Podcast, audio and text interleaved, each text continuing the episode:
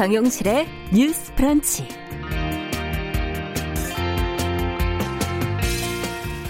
안녕하십니까 정용실입니다. 일본인들의 혐한 시위, 이 제일교포들을 위협하는 심각한 문제로 그동안 꼽혀왔는데요.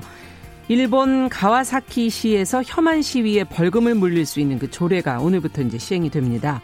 혐한 시위를 억제하는 법이 일본에서 4년 전에 만들어졌지만 큰 효과가 없었죠. 네, 이번에 억제에서 또 한 발 나아간 처벌을 처음으로 제도화했다는 점 의미 있게 평가가 되고 있습니다. 자, 이번 조례를 만드는데 앞장선 사람은 제일 한국인 3세 여성인 최강희자 씨인데요. 아, 그동안 차마 입에 담을 수 없는 혐오 발언으로 가득한 이 혐한 시위와 마주하는 일, 인간임을 부정당하는 듯한 고통의 연속이었다라고 표현을 하고 있습니다. 자, 이번 규제가 뭐 표현의 자유를 해친다는 일부 반발에 대해서는 최강희자 씨가 이렇게 말을 했지요.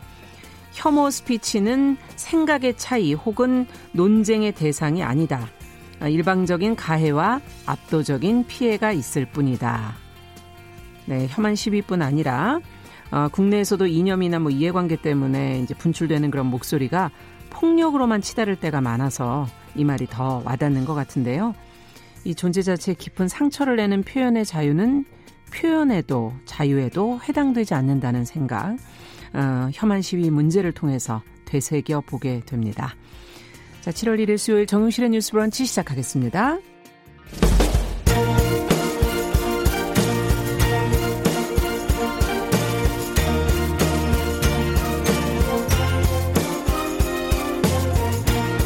여성의 감수성으로 세상을 봅니다. KBS 일라디오 정용실의 뉴스 브런치 여러분의 의견을 기다립니다. 문자는 샵 9730으로 보내주세요. 짧은 문자 50원, 긴 문자 100원이 부과됩니다. KBS 모바일 콩, 유튜브를 통해서도 무료로 참여하실 수 있습니다. 네, 오늘도 재난방송 관련 소식부터 먼저 좀 전해드리겠습니다. 사업장에서의 감염이 지금 지속되고 있어서 사업주들께서는 유증상 직원을 좀 쉬게 하고 재택 및 유연 근무를 지금 장려하고 있고요. 또 사업장 소독과 환기, 방역 전담자 운영 등의 방역 수칙이 지금 마련이 돼 있습니다. 이것을 좀 준수해 주시기를 당부 말씀을 드립니다. 자, 중앙재난안전대책본부에서 전해온 내용입니다. 자, 그러면은 이제 정유실의 뉴스 브런치 뉴스픽으로 시작을 해보죠. 오늘도 많은 분들이 들어와 주셨네요. 남기숙님, 방산월님, 아카스이즈님, 김용호님, 오영찬님 이렇게 들어오셨고요. 그리고, 어, 피엘2020님, 이종범님, 김복경님, 써니스카이님 들어오셨습니다. 자, 오늘도 두 분 자리해 주셨어요. 더 공감 여성정치연구소의 송은희 박사님 안녕하세요. 네, 안녕하세요. 2020년 지금 절반 지나고 오늘 7월 그러네요. 1일 하반기 첫날입니다. 음. 네, 인사말 좀 드리고 싶은데 음. 한국은 모든 게 밥으로 통한다 그래요. 예. 그래서 안부할 때 밥은 먹고 다니냐 이런 얘기하고 그렇죠. 제가 재수 없다 이럴 때는 예, 밥맛 떨어져, 밥맛 없어 이런 얘기하고 예. 또 심각한 상황일 때 너는 지금 밥이 목구멍으로 넘어가냐 음. 이런 소리 하는데 에, 무언가 좀 잘 해내야 될 때 아 밥값하는 사람이 되자 이런 얘기를 하잖아요. 네. 그래서 최고의 힘이 밥심인데 음. 7월부터는 밥값하는 사람이 되고 싶다 이런 음. 생각이 들었습니다. 네, 아 저희도 다 노력해야 되겠네. 전혜원 시사평론가 안녕하십니까? 예, 네. 밥 말씀하시니까 우리나라 사람들이 가장 많이 하는 거짓말이 밥 한 번 먹자라고 하죠. 하죠. 물론 이제 코로나19 상황 때문에 조심하긴 해야 되는데 네. 이게 세대별로 밥 한 번 먹자를 그냥 아 의례적인 음. 인사로 받아들이는 분들도 있고 어떤 젊은 층들 사이에서는 먹지도 않을 건데 왜 저런 말을 하냐. 음. 왜냐하면 이제 바로 핸드폰 열어서 휴대전화 열어서 날짜를 그렇죠. 잡는 또 세대도 있습니다. 그래서 밥 한 번 먹자라고 얘기를 하시면 되도록이면 약속을 지키시는 게 그렇죠. 좋지 않을까 그런 생각이 들고요. 다만 이제 코로나19 상황에서 방역 수칙은 잘 지키면서 할 때더 음. 좋은 어떤 모임이 되지 않을까 그런 생각이 생각이 듭니다. 네, 좀 조용하게 퍼지고 있는 것들이 있기 때문에 좀 조심들 하셔야 될 것 같고요. 관련 내용도 저희가 계속 좀 전달해 드리도록 하겠습니다. 자, 첫 번째 소식은 검언 유착 의혹 수사 관련 소식부터 좀 살펴보겠습니다. 검찰 수사팀과 지금 지휘부가 정면 충돌했다 하는 보도들이 지금 나오고 있는데 검찰 내부 분위기가 어떤지 좀 안 좋은 모양이죠. 전혜연 평론가께서 관련 내용 좀 정리해 주시겠어요? 예, 이건 이제 사건을 아셔야지 좀 내용이 쉬우니까요. 제가 이제 키워드 열쇠 말을 통해서 음. 한번 정리를 해보겠습니다. 첫 번째 검언 유착 의혹이란 도대체 뭘까? 아, 쉽게 말하면 검 검찰 언, 네. 언론, 기자 뭔가 유착을 해서 누군가를 협박했다는 의혹이 제기된 거죠. 좀 설명을 드리자면 근데 이건 이제 판결이 나온 것이 아니라 어디까지나 의혹이라는 걸 다시 한번 음. 말씀을 드리고요. 채널 A의 이모 기자가 이철 전 밸류 인베스트먼트 코리아 대표를 어, 현직 검사장과의 친분을 들어서 어, 좀 협박을 했다라는 네. 의혹이 제기된 것이 검언 유착이고요. 민주언론시민연합에서 이 채널A의 이모 기자를 검찰에 고발했습니다. 네. 이 사건을 총칭으로 검언 유착 의혹이라고 하고요. 또 관련된 사실이 다른 언론을 통해서 여러 가지 또 의혹이 제기된 상황입니다. 음. 일단 고발이 됐으면 수사에 들어가야겠죠. 자, 두 번째 키워드는 뭐냐? 서울중앙지검 형사부와 대검찰청입니다. 제가 음. 이 말씀을 드리는 이유는 뭐냐면요. 검찰에 고발이 되면 실제로 수사를 하는 수사팀이 정해지겠죠. 그렇죠. 그 팀이 서울중앙지검의 형사 일부 수사팀입니다. 네. 실제로 수사를 이제 진행하거나 관계자들을 소환하는 이런 일을 하게 되는데 제가 또 다른 키워드로 대검찰청이라고 하는 건 네. 우리가 일반적으로 조직이 있을 때 상위 기관이 있잖아요. 그러니까 음. 대검찰청은 일종의 상위 기관이기도 하고 대검찰청에서 하는 어떤 결정은 사실상 윤석열 윤석열 검찰총장의 지시를 받아서 하는 것으로 보통 해석이 됩니다. 네. 독자적으로 하는 것이 아니라요. 자, 이런 가운데서 세 번째 키워드가 나가겠습니다. 세 번째 키워드는 수사 자문단입니다. 음. 자, 서울지검 수, 수, 아, 형사 일부 수사팀에서 수사를 하고 있는데 고발이 된 이 모 전 기자가 아, 수사자문단을 소집해달라 이런 진정서를 제출한 겁니다. 네. 수사자문단이라는 것은 내부와 외부의 전문가들로 구성되는 곳인데 이 전 기자는 수사가 형평성을 잃고 부당하게 진행이 되고 있으니 네. 어떤 자문 기구를 통해서 이걸 다시 한번 검증을 해달라라고 요구를 한 거죠. 음. 그래서 이것이 받아들여질까가 초미의 관심사였는데 윤석열 총장이 이 수사자문단 소집을 결정을 한 겁니다. 네. 자 여기까지가 이제까지 진행되던 상황이고요. 지난번에 저희가 수사 자문단 예, 예. 결정된 사안까지만 말씀을 논란이 드렸었죠. 됐었죠. 예. 그런데 이것이 아 검찰 내부의 충돌이다, 항명이다 이렇게까지 나오게 된 거는 보통 검찰이 내부에 불만이 있어도 뭐 관계자 이렇게 언론에 보통 보도기 나오잖아요. 예. 뭐한 검사에 따르면 그런데 이번에 서울중앙지검이 아예 공식적으로 입장을 낸 겁니다. 음. 서울중앙지검의 요구가 두 개예요. 첫 번째 대검찰청의 전문 수사자문단 관련 절차 중단을 건의했다 이렇게 기자들에게 밝힌 네. 겁니다. 그러니까 대검에서 지금 소집하려고 하는 수사자문단의 절차 중단을 사실상 요구한 것은 서로 다른 입장. 이의 제기를 한 것이라고 볼 수 있는 거고요. 네. 두 번째, 우리가 지금 하고 있는 이른바 검언 유착 사건에 대해서 특임 검사에 준하는 직무의 독립성을 부여해달라 이렇게 요구를 음. 한 겁니다. 근데 자세히 보시면 이건 물론 해석의 문제입니다만 독립성을 부여해달라 이 말 자체가 지금 뭔가 상황이 독립적이지 않다라는 판단이 적용된 음. 것이 아니냐 이런 문제가 나오고 있는 것이죠. 대검에서는 또 전혀 다른 입장이에요. 대검에서는 오히려 서울중앙지검 수사팀을 지금 비판하고 있는 상황입니다. 그래서 네. 아, 혐의증에 자신이 있다면 자문단에 참여해라. 음. 그리고 범죄 성립 여부에 대해서도 설득을 못하고 있는 상황에서 독립성을 부여해달라고 하는 것이 기본을 저버린 주장이다라고 서로의 입장이 충돌하고 있는 것입니다. 음. 어쨌든 이런 갈등의 이면에는 이른바 이번 사건에 있어서 아까 제가 말씀드린 고위 검사 이른바 한동훈 검사장이라는 인물이 또 관심을 네. 갖고 있는데요. 한동훈 검사장의 경우에는 물론 아직 어떤 의혹만 제기되고 있는 것이지 혐의가 입증된 것은 아닌데 네. 이 한동훈 검사장이 워낙 고위직이라는 상징성도 있지만 검찰 내부에서는 윤석열 총장의 최측근으로 알려져 있습니다. 네. 그렇기 때문에 윤 총장이 지금 수사를 잘하고 있는 어떤 상황에 대해서 전문 자문단 소집을 결정해 준 것이 한동훈 검사장 이른바 본인의 측근을 비호하는 것이 아니냐 이런 의혹이 지금 제기되고 있는 상황입니다. 그래서 지금 여러 가지 의혹이 복잡하게 얽혀 있는데요. 일부 언론에서는 수사 자문단이 어떤 결정을 내리던 음. 윤 총장도 입장 표명을 해야 될 것이고 그에 따라서 또 윤 총장의 리더십에 영향을 미칠 수도 있다라는 전망이 나오고 있습니다. 네. 자, 그렇다면 지금 앞서 얘기해 주신 것처럼 수사팀의 정당한 이의 제기로 이것을 볼 것이냐, 항명으로 볼 것이냐, 뭐 여러 가지 해석이 또 나오고 있고, 윤 총장이 특임 검사라든지 또 다른 카드를 꺼낼 수 있다 하는 그런 예측들도 지금 보도가 나오고 있어서 두 분은 앞으로의 상황을 어떻게 지금 바라보고 계신지 현재를 또 어떻게 해석하고 계신지 얘기를 좀 듣고 싶네요. 저는 그 지금 그 수사팀의 이런 행위가 음. 사실은 학명은 맞다 이런 생각이 듭니다. 어, 중앙지검 검사장이 이성윤 검사장이거든요. 네. 사실 취임 때부터 윤석열 총장과는 대립각을 세워왔다. 그리고 지금 말하고 있는 한 그 검사장 한동훈 검사장 같은 경우에는 윤석열 총장과 오랫동안 손발을 맞추면서 그 전그 그 이명박 대통령, 양승태 네. 전 대법원장 적폐청산 지금 현 정부가 했던 적폐청산 수사에 선봉했었던 음. 인물입니다.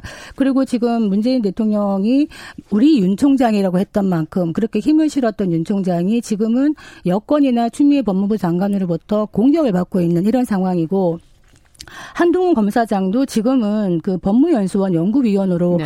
법조계에서는 이거를 명백한 좌천성 인사다 이런 얘기를 하고 있거든요. 그래서 어떻게 보면 이 윤석열 총장 힘빼기 아니냐라는 의혹도 있는데 지금 수사팀이 이런 행위가 어떤 부분에서 문제가 된다고 대검은 생각하느냐면은 이 수사팀이 기소라는 결론을 내놓고 수사를 진행하고 있는 불공정 수사를 하고 있다는 의혹을 생각을 하는 겁니다. 지금 이 수사팀에서 대검 대검에다가 이, 이 전문 어, 수사단을 만들지 말라고 얘기할 수는 있어요. 또 이의 제기는 할 수 있는데 네. 공문을 보낸 다음에 바로 언론에다가 공개한다. 수사팀에서 이런 행위 그리고 피의 사실과 수사 과정이 언론에 계속적으로 보도가 되는 이런 행태는 음. 조금 불공정한 느낌을 지울 수가 없는 부분이 있기 때문에 그래서 아까 말했던 수사심의위원회라든가 전문수사 자문단 이두 네. 기구가 네. 왜 만들어졌냐면 검찰 개혁의 일환으로 만들어진 겁니다. 검찰의 수사를 못 믿을 수가 있기 때문에 검찰 수사에 대한 국민의 신뢰도를 높이지 않은 측면에서 이 두 기구를 만든 거예요. 그렇기 때문에 사안에 따라서 이 두 기구가 다 사용이 될 수도 있는 거고 하나가 사용이 될 수도 있는 건데 지금 이 검언 유착 사건에 있어 가지고는 사건의 양 당사자들이 각각 못 믿겠다고 하면서 서로 서로 소집을 요구한 거라서 이 두 가지가 다 작동되는 케이스인 거예요. 네. 그래서 수사팀에서 만약에 구속에 대해서 어떤 합리적인 이유가 있다면은 자문단에 합류해가지고 합리적인 의견을 개진하면 됩니다. 그렇기 때문에 이거는 항명이라고 저는 보여집니다. 네, 어떻게 보십니까? 저는 이게 항명이든 이의 제기이든 사실상 불만을 표출한 거잖아요. 네. 독립성이 있는 것을 부여해달라 이 말은 지금 독립적이지 않다라고 불만을 표시한 거거든요. 그래서 보통 뭐 우리가 뭐 검사 동일체라기도 하고 또 검찰총장의 막강한 리더십을 얘기를 하고 하는데 어쨌든 이런 모습이 계속 나오는 것은 윤 총장의 리더십에 있어서 상당 음. 부분 좀 어려운 영향이 미칠 수 있다라고 보고요. 아까 지금 이제 자문단 말씀하셨는데 조금 설명을 더 드리자면 이 모 기자가 소집을 요구한 것은 아, 자문단이죠. 수사 자문단인데 이런 네. 경우에는 보통 이제 법조계 인사들이 많이 구성이 됩니다. 근데 이철 전 밸류 인베스트먼트 코리아 대표가 소집을 요구한 것은 자문단이 아니라 수사 심의예요. 그러니까 이철 전 대표가 일단 피해자라고 보통 본인을 주장하고 있는데 수사 심의 같은 경우에는 시민단체나 종교계 외부 인사들이 들어오게 되는 거죠. 그럼 어떻게 되느냐? 지금 자문단과 수사심의의 결론이 달라질 수가 있다라는 겁니다. 이럴 경우에도 결국은 윤 총장이 결정을 내려야 되니까요. 앞으로 여러 가지 윤 총장의 결정에 영향을 미칠 것이다. 저는 이렇게 생각을 하고요. 어, 사실 검찰이 뭐 정치화된다, 정치검찰이야 이런 말 나오는 것 자체가 검찰에서 별로 좋지 않습니다. 왜냐하면 어떤 외부로부터의 양쪽 모두의 공격을 받을 수가 있거든요. 네. 여권에서도 공격을 받을 수 있고 야권에서는 거꾸로 본인들의 편이 아니라고 사람은 사람을 공격할 수도 있습니다. 그래서 지금이야말로 윤석열 검찰총장의 말 한마디와 행동 하나하나에 좀 관심이 쏠리고 있는데 저는 글쎄요 아직 결론이 나오지 않았지만 수사 자문단의 결과와 수사 심의위원회의 결론을 모두 종합해 봐야 된다. 좀 이렇게 결론을 유보하겠습니다. 네. 뭐 조사 중인 사건이기 때문에 그렇습니다. 사실은 이 검찰 내부에서 이 수사팀과 대검이 서로 이렇게 충돌하고 갈등하는 모습을 보는 거는 검찰 전체의 신뢰라는 측면에서는 국민들이 보기에는 좀 힘든 부분이죠. 네. 그래서 교통 정리가 돼야 될 텐데 어 문제는 추미애 법무부 장관도 이런 얘기했습니다. 지난 1월에 그 전국 검찰청에 공문을 보내서 어떤 얘기를 했냐면은 자문단이라든지 이 수사 심의회를 적극적으로 좀 활용해라 이렇게 음. 공문을 보낸 적이 있습니다. 그렇기 때문에 이 두 기구가 좀 독립성을 갖고 이런 문제에 개입하는 게 굳이 나쁜 건 아니다 이런 생각이 드는데 특임 검사 수준으로 이제 좀 조사하게 해달라고 수사팀이 요구를 하고 있거든요. 네. 특임 검사 수준으로 한다는 거는 수사 과정을 전적으로 책임을 지고 나서 마지막에 이제 결과 보고만 하겠다. 음. 즉 검찰총장의 지시를 받지 않겠다라는 공개적인 이야기인데 지금 수사팀이 하는 이런 어떤 언론에 대한 어떤 노출이라 든가 이런 걸 봤을 때 과연 특임 수사, 특임 검사만큼의 어떤 아, 그런 수사를 할 수 있을지에 대해서 저는 약간 좀 의문이 듭니다. 글쎄요. 저는 근데 특임검사 수준의 독립성을 요구해 달라. 이거는 어떻게 보면 윤석열 총장이 강조해 왔던 권력에 대한 성역 없는 수사하고 같은 말 아닌가요?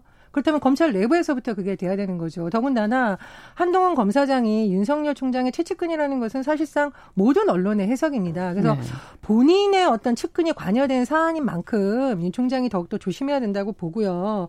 그리고 지금 자문단 구성을 놓고도 윤석열 총장의 뭐 입김이 들어갔다 안 들어갔다 지금 언론마다 여러 가지 의혹이 제기되고 있습니다. 네. 그래서 제가 말씀드렸듯이 본인의 측근이고 또 고위 검사장이 연루된 사건인 만큼 윤 총장이 지금이야말로 어떤 공정한 모습을 보여줘야 될 시기다. 저는 이렇게 생각을 합니다. 그러니까 이게 한동훈 전 검사장이 윤석열 마이크를 조금만 가까이 예, 윤석열 예. 총장의 측근이기 때문에 네. 문제가 되는 겁니다. 사실은 음. 그래서 지금 특임 검사 아까 얘기하지만은 특임 검사라는 검사에 대해서 어떤 수사를 하는 때 예외적으로 하는 것이거든요. 네. 그러니까 우리 왜 2010년에 스폰서 검사 사건 있었을 때이 예. 특임 검사를 만들자 이렇게 도입이 돼가지고 그 해에 그랜저 검사 사건이 있을 때 이게 실제로 음. 만들어 그 시행이 된 바가 있습니다. 이게 뭐냐면은 정말 검사의 어떤 확실한 어떤 뭐 권력 남용이라든가 비리라든가 이런 걸 수사하는 것인데 지금의 의혹의 핵심은 뭐냐면 한동훈 검사장이 과연 이 검언 유착 의혹에서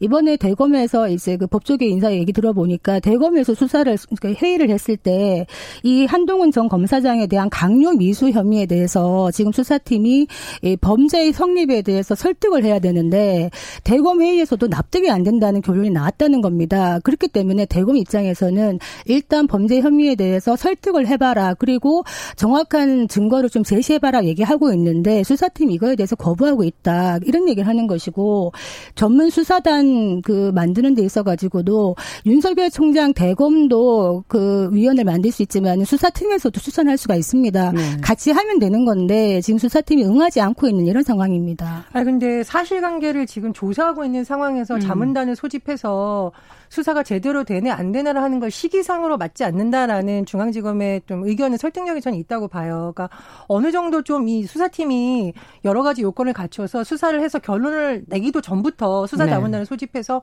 하는 것은 수사하는 입장에서는 독립성을 침해받는다고 느낄 수 있는 부분이라고 봅니다. 그리고 한동훈 검사장이 윤석열 총장의 측근으로 알려져 있어서 논란이 커진 바도 있겠습니다만 고위 검사이기 때문에 워낙 사안이 집중된 사안이기 때문에 또 관심이 모이는 부분 도 있어요. 예전에 특임검사 사건 같은 경우에도 보면 이른바 2010년에 그랜저 검사 사건이라던가 2016년 진경준 전 검사장의 넥슨 네모 의혹 사건 이런 경우에도 뭐 특정인의 뭐 측근이다 이렇다기보다는 현직 검사 네. 고위 검사가 연루됐기 때문이거든요. 좀 그런 점도 있다는 거 말씀을 드립니다. 네. 그러니까 이게 한마디만 더 덧붙이자면요. 네. 지금 이제 어, 구속영장을 청구하겠다고 수사팀이 대검에다 얘기를 한 겁니다. 구속영장을 청구하겠다고 얘기했다는 거는 피의자에 대한 어느 정도의 범죄 성립의 혐의와 소명에 대한 자신감을 갖고 있다는 것이거든요. 그렇기 때문에 바로 그렇기 때문에 이 시점이 전문 수사단이 들어갈 수 있는 시점이라고 똑같은 사안을 놓고 대검은 다르게 보는 겁니다. 네. 과연 이건 전문적인 부분이 들어가 있기 때문에 어떻게 해석을 해야 될지 어, 양쪽의 주장을 조금 더 면밀하게 저희가 계속 좀 지켜봐야 되겠습니다. 되겠습니다. 오늘 얘기는 여기까지 듣도록 하지요. 자, 두 번째 뉴스로 좀 들어가겠습니다. 서울시가 지금 성평등 임금 실천 가이드라인이라는 것을 배포를 한다고 하는데 그 내용이 과연 무엇인지 어떤 구체적인 내용들을 담고 있는지 궁금하거든요. 청 박사님께서 관련 내용 좀 정리해 주시겠어요? 네. 그 저희가 한 6개월 전에 방송했을 때요. 서울시에서 성평등 임금 공시제를 발표했다라는 거를 주제로 한 적이 네. 있습니다. 어, 그때 이제 서울시에서 조사를 해 보니까 남성이 100만 원 받을 때 여성 근로자는 53만 원을 받더라. 네. 이렇게 해서 문제성을 느끼면서 성평등 임금 공시제를 발표하겠다. 음. 이렇게 얘기를 했는데 이번에 어 30일 날 서울시에서 어 전국 지자체 최초로 서울시 성평등 임금 실천 가이드라인을 이제 배포하겠다고 네. 했습니다. 이거 보면은 서울시 홈페이지에서도 이제 온라인으로도 볼 수, 보실 음. 수가 있습니다. 네. 어떤 게 들어가느냐면은 자가 진단표가 들어갑니다. 그러니까 기업 현장에서 이걸 좀 보고 활용해라 이런 것이거든요. 아. 여기 보면 가이드라인에 보면은 모집과 채용 교육 배치, 승진 평가, 정년 퇴직, 뭐 육아 휴직, 예. 노동조합, 임금 이 모든 부분에서 성평등 임금 실천을 위한 자가 진단표를 여기에 담았습니다. 음. 예를 들어 가지고 만약에 채용과 관련한다 그러면 성별로 채용 인원을 뭐 미리 정한다든지 예. 아니면은 뭐 성별에 따라서 뭐 비정규직, 정규직 나눈다든지 이런 게 들어가느냐 이런 식으로 가이드 라인을 주는 것이죠. 기업이 자가 진단을 할 수 있는 그런 기준표라는 예. 말씀이신 그런데 거죠? 이제 문제는 음. 이게 사실은 서울시에 관계된 어떤 그 서울시 투자 출연 기관과 민간 위탁 기관에 이제 해당되는 것이고요. 어, 지난해 성평등 임금 공시제 시행하고 나서 올해부터는 정규직 무기 계약직에서 더 나아가 가지고 기간제 단시간 음. 근로자까지 확대해서 시행하겠다 얘기하고 있는데 네. 이 서울시와 관계 없는 있는 그냥 민간 부분에까지는 아직은 미치지 않을 수가 있고 공공 부분이 중심으로 되는 예, 그렇습니다. 예. 이렇게 그리고 약간 가이드라인이기 때문에 사실은 이게 어떤 이행 강제의 효과는 없는 것이죠. 음. 네. 자, 그럼 어떻게 보시는지 이게 사실은 기업과 기관의 의지가 더 중요한 거 아닐까 뭐 이런 생각도 들기도 하고요. 그런데 이제 제가 이게 의미가 있다라고 평가하는 이유는 우리가 예전에 어떤 부처의 보도 자료라든가 음. 공고를 보면서 엄청난 비판을 받았던 적이 있잖아요. 저는 그게 약간 어, 좀 죄송한 표현이나만 무지의 소산이다. 음. 어떤 고의적인 것이 아니라. 근데 이 무지라는 것은 본인이 그런 표현을 쓰는 것이 차별이라는 것을 모르고 반복적으로 쓰여지는 경우가 예. 있거든요. 예. 그래서 그런 혼란을 막는 차원에서 아주 구체적 으로 자, 이런 항목 한번 체크해 보시죠. 이런 항목은 어떤가요?라고 음. 아주 구체적인 어떤 가이드라인을 만들어준 것은 상당히 의미가 있다라고 네. 봅니다. 그리고 앞으로 이제 서울시에서 출자 출연 기간뿐만 아니라 민간 위탁 기관으로도 이런 것을 하겠다라는 것을 조금씩 확대되고 있는 것에서 뭐 그것도 의미가 있다고 봅니다. 예. 다만 이 서울시 같은 경우에는 워낙 이 성평등 인구 공시제에 대해서 오랜 기간 준비를 했고 음. 또 정책 연구도 많이 한 것으로 알려져 있어요. 그래서 다른 지자체에서도 이걸 모델로 해서 좀 많이 확산된다면 전국적으로 의미가 있다고 보고요. 음. 어, 민간의 경우에도 강제할 수 없겠지만 어쨌든 이러한 활동은 공공에서 첫 발을 떼는 경우가 많습니다. 그래서 그렇죠. 공공부터 일단 확대를 하고 음. 민간 기업까지 확대된다면 더 큰 효과가 있지 않을까 그렇게 전망합니다. 그 정부에서 이번 올해 2월부터 음. 어떤 것을 열었냐면은 임금 직무 정보 시스템이라는 걸 열었습니다. 임금 직무 정보 시스템 이거를 보면은 같은 대졸 이상 학력인데도 남성이 여성보다 한 2천만 원 더 받아간다 음. 그래요. 그래서 여성 노동자는 임금이 하락하는 시점도 빨리 찾아온다. 그래서 어떤 성별, 고용 형태별, 어떤 임금과 근로시간 등의 어떤 차별, 격차 이런 거를 의무 공개하는 거 있죠. 아. 이런 의무 공개를 하다 보면은 점점 이런 게 또 확산되지 않을까 이런 생각이 드는데 네. 지난 15일 날 스위스에서 여성 수천 명이 거리로 나와서 시위를 했습니다. 음. 뭘로 했느냐? 성별 임금 격차를 가지고 했습니다. 네. 시위를 어떤 방식으로 했냐면 재미있는 것이 오후 3시 24분부터 1분간 크게 고함을 지르는 무슨 왜 그랬을까요? 3시 24분은 네, 또 무슨 1분간 의미? 크게 고함을 지르는데 네. 우리도 한번 해볼까 싶은 생각이 드는 게 음. 같은 일을 하고도 남성이 더 많은 임금을 받는데 아. 시급으로 아. 환산을 해보니까 예. 여성들은 하루 중 오후 3시 24분부터는 무급으로 일하는 거나 마찬가지더라. 아. 그렇게 돼가지고 네. 1분 동안 항의하는 어떤 고함을 지르는 걸로 이렇게 했는데 음. 실제로 왜 최근에 그 대전 그 전국 언론 노동조합에서 어 이런 말을 했습니다. 대전 MBC가 채용에 있어서 성차별을 했다. 네. 이거를 해소하라는 국가인권위에 공고 수용을 해라 이런 식으로 얘기했는데 어떤 식으로 했느냐?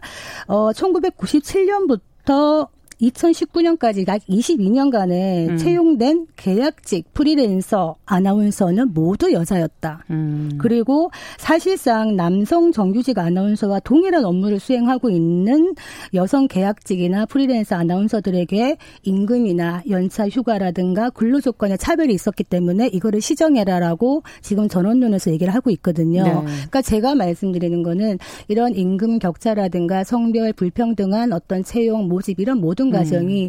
사회 곳곳에 스며들어 있기 때문에 이 부분에 대한 문제 제기는 굉장히 중요하다 이 말씀 드리겠습니다. 네.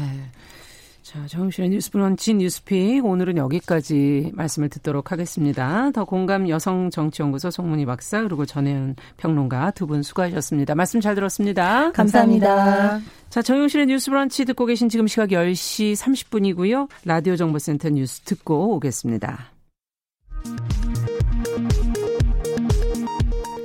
중앙방역대책본부는 오늘 0시 기준 국내 코로나19 신규 확진자가 51명으로 확인됐다고 밝혔습니다. 지역사회 감염이 36명이고 해외 유입이 15명입니다. 등교 수업 이후 처음으로 학생 확진자가 나온 대전에서 밤사이 초등학생 2명이 추가로 확진 판정을 받았습니다. 학교와 학원에 통한 밀접 접촉자가 100명이 넘어 추가 확진자 발생이 우려됩니다. 코로나19 치료제로 알려진 렘베시비르의 국내 공급이 오늘부터 시작됩니다. 다만 투약받을 수 있는 코로나19 환자는 중증 환자로 제한됩니다. 박병석 국회의장이 더불어민주당과 미래통합당에 고위공직자범죄 수사처장 후보 추천위 위원 선임을 요청했습니다. 더불어민주당 이해찬 대표가 국회 일정을 보이콧한 미래통합당에 너무 지나치다며 국회에 복귀하라고 촉구했습니다. 미래통합당 주호영 원내대표는 국회 보이콧이 길어지지 않을 것 같다면서 조만간 상임위에 복귀하겠다는 뜻을 밝혔습니다. 지금까지 정보센터 뉴스 정원나였습니다.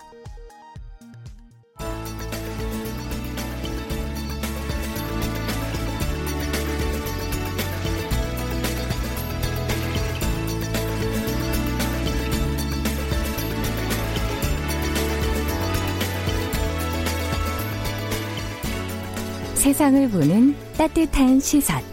KBS 일라디오 정용실의 뉴스 브런치. 매일 아침 10시 5분 여러분과 함께합니다.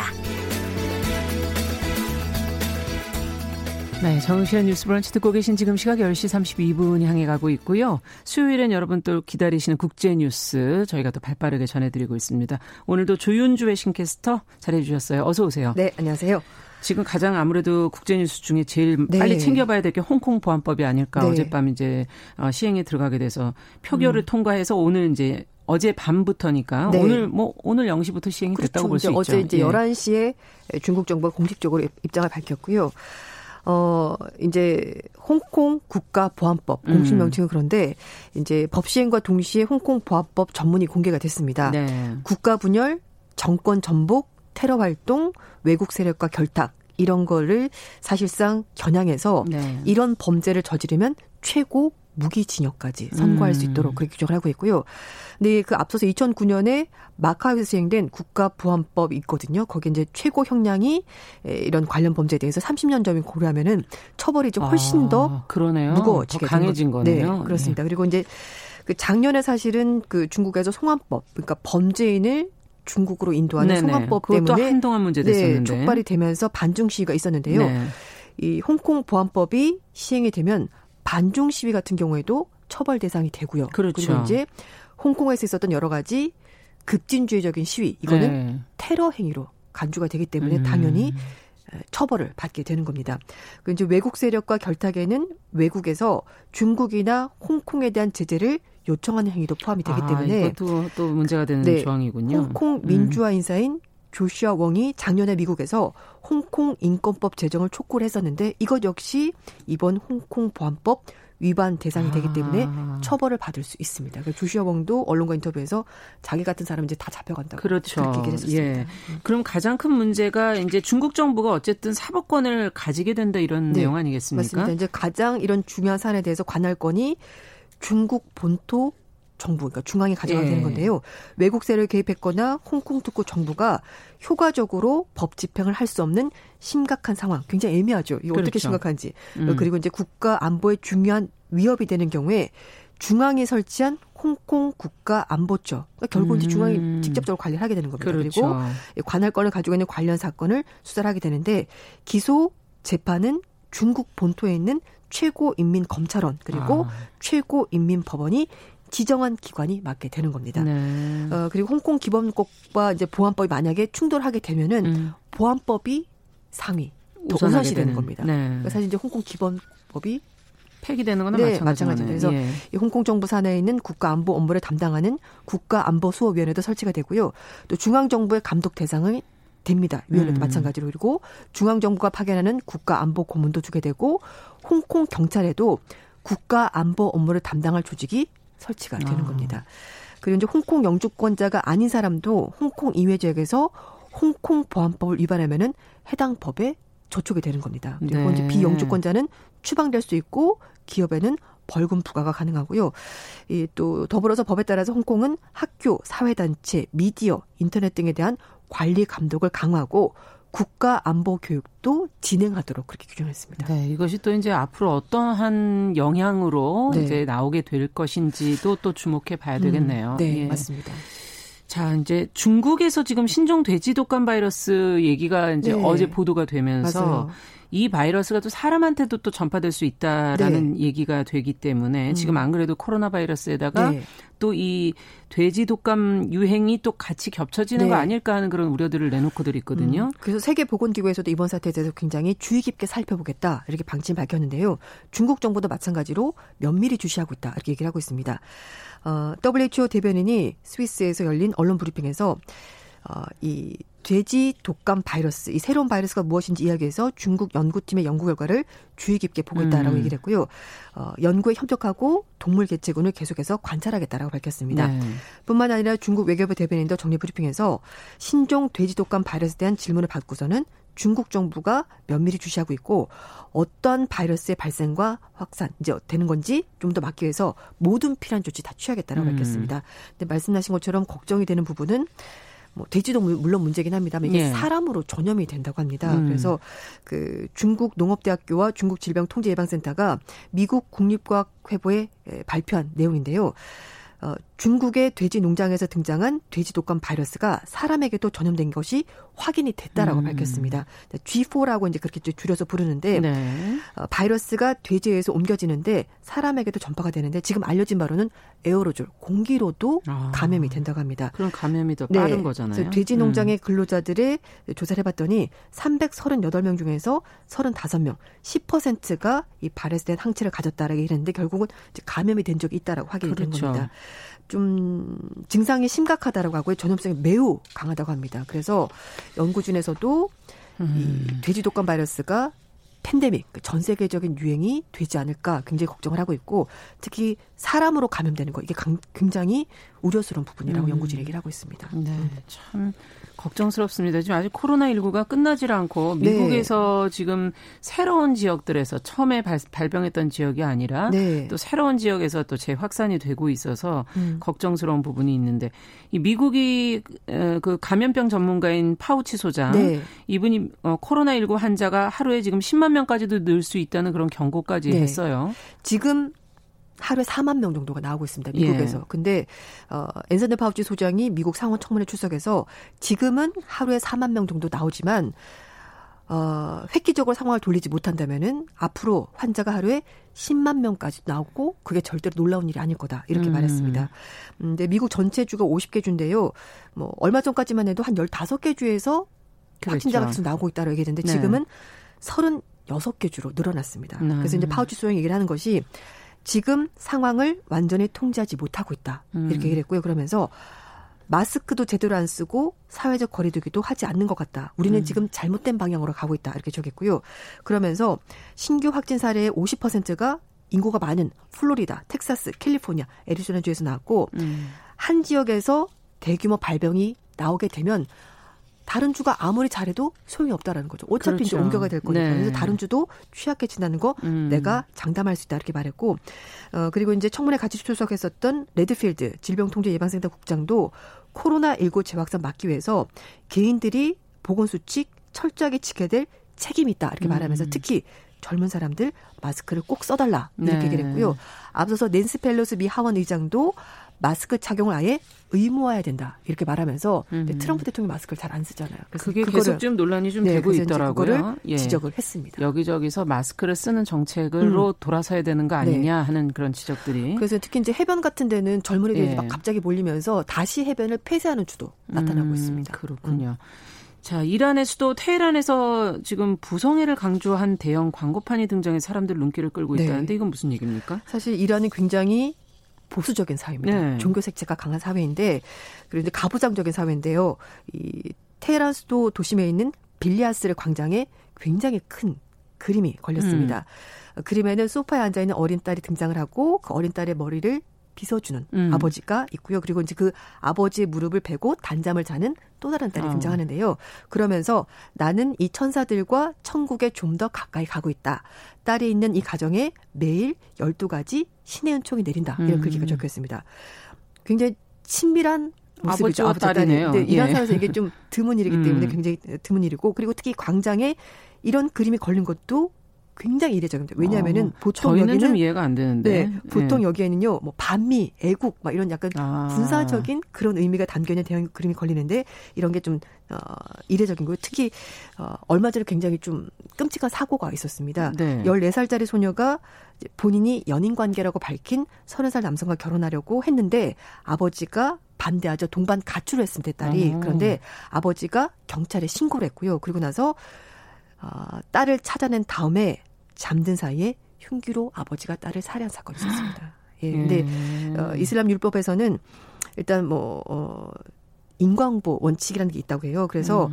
물론 당연히 건 살인죄니까 형사상 살인죄로 처벌을 받아야 되는데 보호자인 부모가 자녀를 살해하면은 이 적용을 받지 않는다고 합니다. 아, 그리고 또 하나는 그러면 자식이나 딸이나 이런 약간 것을 어떻게 보는 거예요? 소유물 소유물로 예, 그 생각을 하고 있고 그리고 이제 자녀가 성범죄를 당하게 되면 집안의 명예를 더럽혔다고 생각을 해서 부모가 자녀를 음, 살해하는 그런 일도 벌어지게 되는데요. 에, 결국 이제 이 사건이 벌어지면서 이란 각계각층에서 남성이 음. 아버지가 남자 형제가 딸 여동생을 마치 소유물로 음. 보는 명예살인 이거를 좀 살인죄로 처벌하는 것이 맞다라는 목소리가 점점 더 많이 나오고 있습니다. 네, 그렇군요. 자, 오늘 국제뉴스는 여기까지 듣겠습니다. 조윤주 외신캐스터와 함께했습니다. 감사합니다. 네, 감사합니다.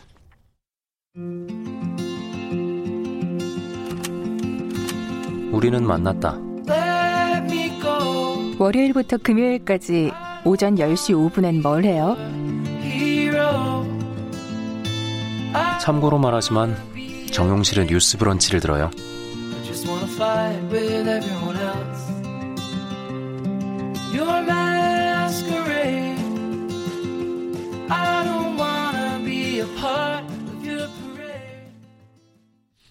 네, 정우실의 뉴스 브런치 듣고 계신 지금 시각 10시 42분 넘어서고 있습니다. 이번에는 손희정의 문화비평 시간입니다. 여성의 시각으로 매체와 사회 문화 현상을 좀 짚어보는 그런 시간이죠. 오늘도 손희정 평론가 자리해 주셨어요. 어서 오십시오. 네, 안녕하세요.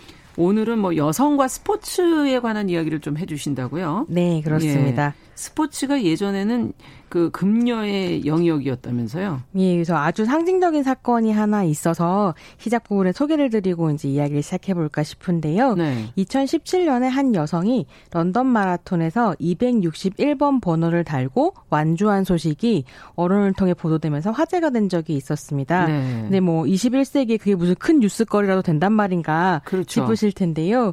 이 여성의 이름은 캐서린 버지니아 스위처. 1967년 여성 최초로 미국 보스턴 마라톤에 출전을 했고 아. 온갖 방해와 협박에도 불구하고 완주하면서 여성 운동의 아이콘이 되었던 사람입니다. 아. 남자인 척하고 출전했다가 여자라는 게 들키면서 막 끌려 끌려 나오고 막 이런 일이 끌려 있었거든요. 나와요? 예. 하지만 이제 싸워서 결국 완주를 했는데요. 그 막 도망갔겠네요. 네, 그그 그 사진을 좀 찾아보실 수 있어요. 캐서린 스위처로 인터넷에 치면, 검색을 네. 하시면 남성이 달려와서 그녀를 끌어내고 그녀가 버티는 흑백 사진을 보실 수 있습니다. 네, 근데 재밌네요. 이 261번은 50년 전에 그가 가슴에 달고 뛰었던 번호였던 거고요. 아. 그래서 이제 60년대까지만 해도 서구에서도 여성은 마라톤에 나가기, 나가기엔 너무 연약하고 지구력이 없다는 편견이 지배적이었고 여성이 달리면 자궁이 떨어진다 등의 이유를 들어서 여성의 출전을 금지했었다라고 합니다. 야, 이게 몇 년 전 얘기인데 지금 몇십 년 전 얘기긴 하지만 너무 얼토당도 않다 이런 생각도 들기도 하는데요. 네. 네. 그래서 이런 식의 상황들은 사실은 여성이 자신의 신체를 단련하는 음. 것을 막고 스스로 자신의 신체를 컨트롤할 수 있다는 믿음을 인정하지 않는 사고 방식 때문이었다고 할 수 있겠습니다. 네. 이런 뭐 스포츠 관련 영화들 중에 그럼 저희가 좀 찾아볼 만한 작품들이 있을까요, 오늘? 네, 스포츠와 여성의 관계가 음. 역사적으로 이렇다 보니 소위 금녀의 영역에 도전하는 여성들의 이야기를 다루는 스포츠 영화들이 꽤 많습니다. 어, 꽤 많아요. 네, 그래서 오늘은 그런 영화들 좀 소개해 드리려고 하는데요. 네. 첫 작품은 청취자들께서도 생소할 수 있는 사우디아라비아 영화 와즈다입니다. 사우디아라비아 영화는 거의 못 본 것 같아요. 네, 잘 예. 없고요. 방금 이제 외신에서도 이야기했었던 것처럼 것처럼 음. 아랍 문화권에서 여성에 대한 차별이 굉장히 크기 때문에 음. 사우디 같은 경우에는 여성들이 운전을 할 수 없었고 그렇게 들었어요. 예, 2018년부터 드디어 국가가 여성에게도 운전면허증을 발급하기 시작했습니다. 음. 사우디 여성 인권의 큰 진전이라고 평가를 받았지만 여전히 여성 소유의 차량에 남성들이 불을 지르는 등 아. 제도의 변화를 이제 인식에 따라가지 못하고 있는 상황인데요. 네. 이는 여성이 자유롭게 이동할 거리를, 권리를 허락하지 않는 사우디 문화 문화 때문입니다. 음. 근데 여성들에게는 운전뿐만이 아니라 자전거 역시 금지되어 있었다고 어. 해요. 그런데 2012년에 와즈다라는 영화가 개봉을 하면서 드디어 여성들도 자전거를 탈 수 있게 되었다라고 아, 하더라고요. 음. 이 영화 개봉하고 나서 이제 율법이 바뀌면서 공공장소에서도 음. 히잡을 쓰고 자전거를 탈 수 있게 되는 네, 이렇게 설명을 드리면 이제 청취자들께서도 약간 감을 잡으셨을 텐데요. 이 영화는 자전거를 타고 싶어 하는 10살 소녀에 대한 이야기입니다. 야. 그렇군요. 네, 이 소녀의 이름이 바로 와즈다인데요. 음. 옆집 소년인 친구가 여자는 자전거도 못 탄다라고 놀리니까 와즈다가 화가 나서 저 엄마한테 자전거를 사달라고 조르는 거죠. 음. 이제 어머니는 여자가 자전거를 타면 천여막이 터지고 그다음에 임신을 할 수 없다. 음. 라면서 자전거를 사주지 않습니다. 그래서 와즈다는 학교에서 열리는 경전 외우기 대회에 출전하기로 합니다. 음. 상금을 받아서 자전거를 사려는 것인데요.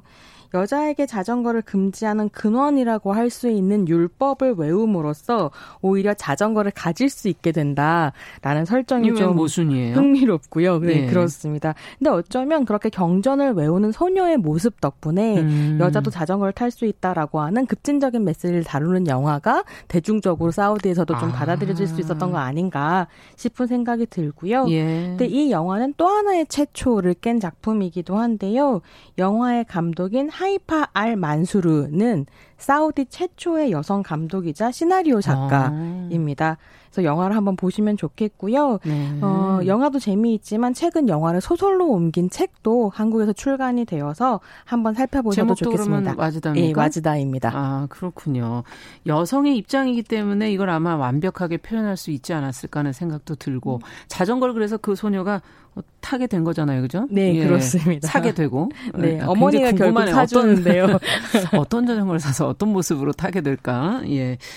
자, 이런 게 뭐 나라별로 다 또 통념들이 있지 않겠어요? 네, 예, 그렇습니다. 예, 사우디아라비아 뭐 중동 쪽은 이제 저희가 워낙 어, 쉽지 않다는 거 알고 있었는데 또 다른 나라도 있어요? 네, 인도의 여성 음. 레슬러에 대한 영화 단갈 레슬러를 또 소개를 드리고 싶은데요. 인도 실존 인물의 이야기를 바탕으로 하는 영화고요. 아. 레슬링 국가대표가 되고 싶었지만 꿈을 접어야 했던 아버지가 예. 두 딸을 레슬러로 키운다는 이야기입니다. 아버지의 꿈을 이룬 딸 들? 네, 예. 그렇습니다. 이게 발리우드라고 하는 봄베이 더하기 헐리우드의 네, 예. 표현인데요. 발리우드 특유의 유머와 발랄함이 살아있는 작품이고요. 음. 모두가 여자가 무슨 레슬링이냐라고 무시할 때 아버지는 두 딸의 가능성을 믿고 큰 인물이 될 것이라고 자신합니다. 야. 사실 영화 초반부에 보면 딸들은 너무 싫어하는데 아빠가 자신의 꿈을 딸들한테 강요하는 것처럼 보여서 음. 저도 약간 못마땅했는데 영화가 2시간 반이에요. 그걸 네. 따라가다 보면 이 아버지가 끝까지 딸들의 가능성을 믿고 음. 지원하는 점이 굉장히 감동적이고요. 음. 아버지 심포가시 국제 경기에 나가는 딸에게 하는 말이 사실 사실 좀 인상적이어서 소개해드리고 싶습니다. 내일 이기면 너 혼자 이기는 게 아니라 수많은 소녀들이 너와 함께 이기는 거다. 어. 남자들보다 무시당하고 강제로 집안일을 하고 시집가서 아이 키우는 일만을 해야 할 모든 소녀를 위한 우승이다. 내일 경기가 제일 중요한 경기다. 단지 상대 선수와 싸우는 게 아니라 여자를 무시하는 모든 사람과 싸우는 거니까. 와, 이 아버지 그러면 뭐 인도에서 상당히 어, 독특한 분이신가요? 예, 원래 아무래도 그럴 것 같고요. 예. 물론 뭐 실존 인물의 이야기를 다루고 있다고 해서 전부 다 사실이라고 할 수는 없겠지만 음. 어쨌든 딸들의 가능성을 봤던 아버지의 이야기 이고요. 그렇군요. 네, 그래서 두... 나중에 좋은 선수가 됐나요? 네, 그래서 궁금해요. 국제 경기가 음. 영연방 안에서 벌어지는 국제 경기에서 아. 승리를 하면서 네. 아. 관객에게 기쁨을 줍니다. 그렇군요. 자, 그 외 빌리진 킹이라는 작품도 있다는데. 네, 뭐 테니스 네. 좋아하시는 네. 분들은 모두 아는 그 이름 빌리진 음. 킹을 음. 주인공으로 하는데요. 어, 그가 벌인 일대의 사건을 중심으로 다루고 있는 영화입니다. 1973년 미국에서 펼쳐진 여성 테니스 선수 빌리진 킹과 남성 선수 바비 딕스의 세계의 대결을 그리고 있는데요. 남녀 대결이네요. 예, 그래서 성대결이라고 이제 표현을 예. 하기도 하고요. 영화의 배경이 된 1970년대는 미국에서 페미니즘 운동이 그야말로 불같이 일었던 시기입니다. 아. 여자 테니스 랭킹 1위인 빌리는 남성 선수들에 비해서 여성 선수들에게는 형편없는 경기 수당과 상금을 지불하는 전미 테니스 협회의 반기를 들고요. 그로부터 독립해서 여성 테니스 협회를 음. 설립합니다. 음. 근데 전미 테니스 협회의 의사결정권자들은 당연히 다 남자들이고 이렇게 이제 여성 선수들이 반발을 하니까 그 저항을 막 비웃고 낄낄거립니다. 음. 근데 결국 빌리가 후원금을 다 모아가지고 여성 리그를 성공적으로 개최를 하게 되고 대단하네요. 남자들은 자불안석이 되는 거죠. 음. 그러자 이걸 보고 있던 전 남자 윈블던 챔피언이자 명예의 전당에도 이름을 올렸던 그러나 지금은 잊혀진 음. 과거의 영광이 된 바비 릭스가 빌리에게 도전장을 던집니다. 음. 바비는 요즘 표현으로 하자면 타고난 관종이고요. 이렇게 이제 여성 최고의 선수에게 도전을 하면서 이 기회를 이용해서 다시 한번 세간의 이목을 끌고 그렇겠네요. 돈을 벌려고 했던 거죠. 아. 근데 결국 이제 빌리가 이 도전을 피하다가 응할 수밖에 없는 상황이 벌어져서 응하게 되고 빅매치가 펼쳐집니다. 야. 결과는 재밌겠네요. 경기가 다 나오나요? 네, 경기가 그... 이제 되게 박진감 있게 아, 펼쳐지고요. 그렇군요. 결과를 말씀드리면 스포일러이긴 하지만 어, 그래도 너무 네, 궁금해요. 네, 뭐 이미 아시는 분들도 아실 테고요. 빌리의 완승이었습니다. 덕분에 그는 타임지 어. 표지를 장식하고 음. 1973년 타임지 선정 올해의 인물의 얼굴을 아. 올리기도 합니다. 어쨌든 이후에 빌리 진 킹은 남녀 상금이 평등하지 않다는 압박을 통해서 US 오픈을 시작으로 테니스 대회 남녀 상금의 규모가 동등해지는데 큰 역할을 하게 되고요. 음. 음, 뭐 전설적인 선수로 기록되어 그렇군요. 있습니다. 진짜 이게 스포츠라는 게 사실 경쟁이라는 구도로 되어 있고 그 안에서 특히 신체의 차이에 의해서 그것이 벌어질 수 있다라는 음. 전제가 깔려 있는 거라 네. 항상 남녀 간의 차이를 신체적 차이로 많이 해석하시는 분들에게는 이런 영화가 상당히 새롭게 네. 예, 느껴지지 않을까. 그리고 좀 그걸 뛰어넘을 수 있는 게 어, 신체만의 문제는 아니구나 하는 그런 여러 가지 생각들을 또 하게 해주는 음. 거 아닌가 하는 생각도 드는데 네. 최근에 또 국내의 야구 소녀라는 그런 영화가 또 네. 개봉했다 그러던데. 그게 사실 오늘 여성과 스포츠라는 네. 주제를 다루기로 한 결정적인 계기였던데,였는데요. 음. 영화는 20년 만에 탄생한 여자 고교 야구 선수 주수인의 프로야구 도전기를 다루고 있습니다. 프로야구 도전기. 저는 사실 야구에 큰 관심이 없어서 몰랐는데요. 네네. 남성들뿐만이 아니라 여성들도 프로야구 선수를 뛸 수 있다고 해요. 음. 성별이 자격 조건에 전혀 없고요. 다만 여성 선수를 뽑지 않아서 없는 것뿐이라고 아. 하더라고요. 투수인 주수인은 여자는 힘이 약해서 강속골을 못, 견, 못 던지는 네. 편견에 맞서서 너클볼이라고 하는 예. 구질을 연습하는 거죠. 이거는 힘보다는 기술이 필요한 그렇군요. 볼이고요. 그래서 너클볼을 통해서 이제 프로야구단 트라이아웃에 도전을 합니다. 음. 영화는 끊임없이 그가 여자라서 문제가 아니라 각 선수의 신체적 특성에 따라서 강점과 약점이 있는 것일 뿐이라고 말합니다. 음. 아까 이제 말씀하신 그 신체의 차이는 네. 성별의 문제가 아니라 개인의 차이라고 이야기하는 거죠. 음. 근데 영화는 실존 인물인 안향미 선수에서 모티브를 따왔는데요. 아, 실존 인물이 있군요. 네, 영화에 보면 이제 주수인이 20년 만에 탄생한 여자 고교 야구 선수라는 설정이 들어가 있는데 아. 그렇다면 20년 전에 여자 선수가 있었다는 있는 거잖아요. 그러니까요. 그 설정이 바로 안양미 선수로부터 가지고 아. 온 거죠. 그래서 때는 1999년 4월 30일 제33회 대통령배 전국 고교 야구대회 준결승 전에 음. 덕수정보고등학교 3학년 안향미가 마운드에 섭니다. 음. 그리고 한 명의 타자를 상대하고 곧 투수 교체가 되는데요. 네. 그러고 나서도 이제 막 난리가 난 거죠. 드디어 여자가 마운드에 섰다. 네, 그렇게 화제가 되었고요. 음. 1905년 한국에 야구가 도입된 이래에 전국 공식 경기에 여고생이 마운드에 오른 것이 처음이었던 아, 거죠. 그렇군요. 근데 이제 야구 소녀의 최운태 감독은 이 경기가 여자 선수가 마운드에 오른 처음이자 마지막이 되지 않았으면 좋겠다라는 음. 희망을 담아서 야구 소녀의 시나리오를 작업했다고 합니다. 네. 영화 지금 극장에서 개봉하고 있거든요. 음. 이제 안전한 안전한 방역 수칙들 잘 지키시면서 한번 꼭 가서 것도. 보셨으면 좋겠습니다. 네, 그렇다면 정말 요즘에 레전드로 불리는 그런 여자 선수들 많잖아요. 지금 최초의 인물들 저희가 스포츠 별로 하나씩 살펴봤는데 갑자기 김연경 선수도 생각나고. 네.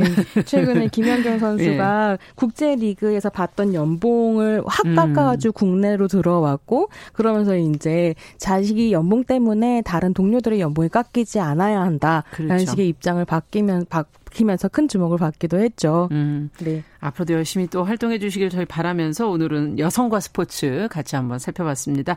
손인정 평론가와 함께 문화비평 들어봤습니다. 감사합니다. 감사합니다.